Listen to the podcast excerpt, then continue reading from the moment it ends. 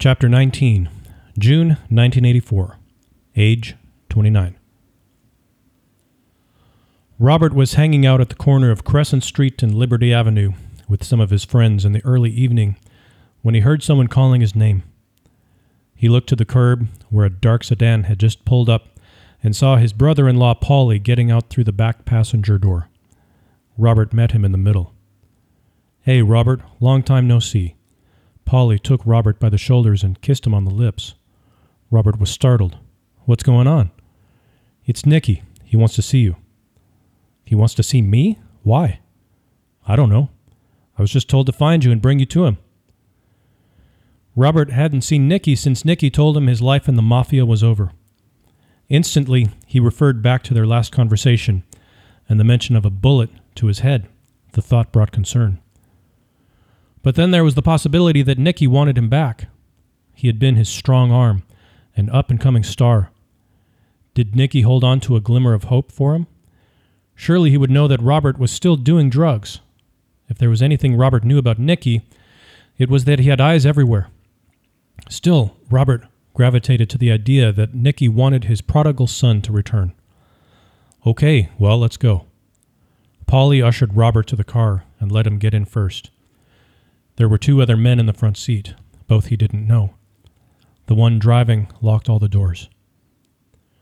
It was then Robert realized the symbolism of Polly's kiss, a familiar urban legend among those in the family, supposed to have been administered to ill fated members before their final demise. The kiss of death. The idea that Nicky wanted him back vanished. I'm about to die. Nicky has finally given up on me altogether. Where have you been lately? Polly said.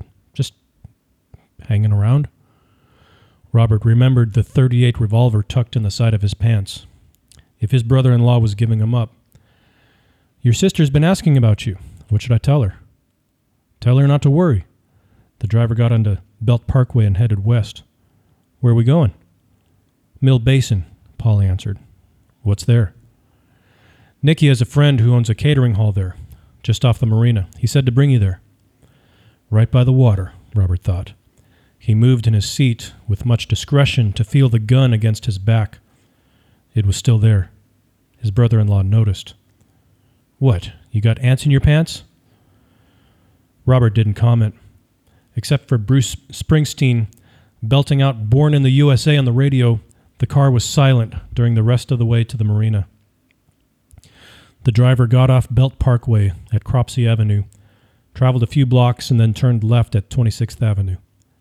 From there, Robert could see the choppy water, which made up lower New York Bay.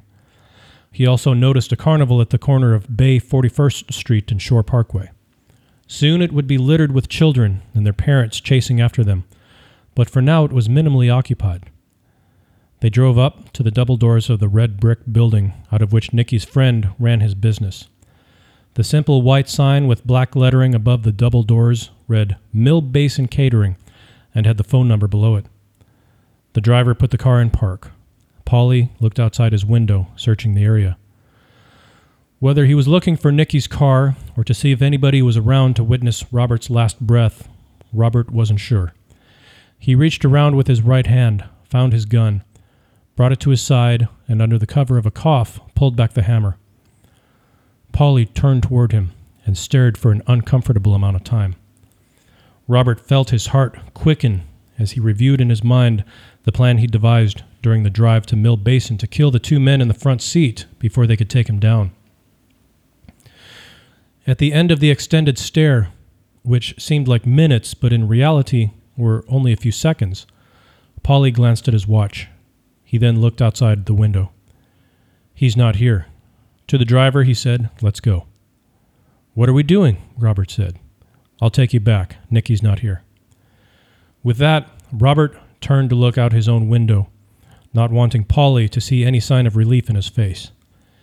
He still sensed danger, but he did release the hammer and tuck the gun back in his pants, again with much discretion.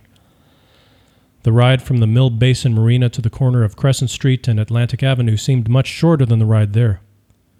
Come over for supper sometime, Polly said as Robert got out of the car. I'll get Anna to call you. Robert nodded.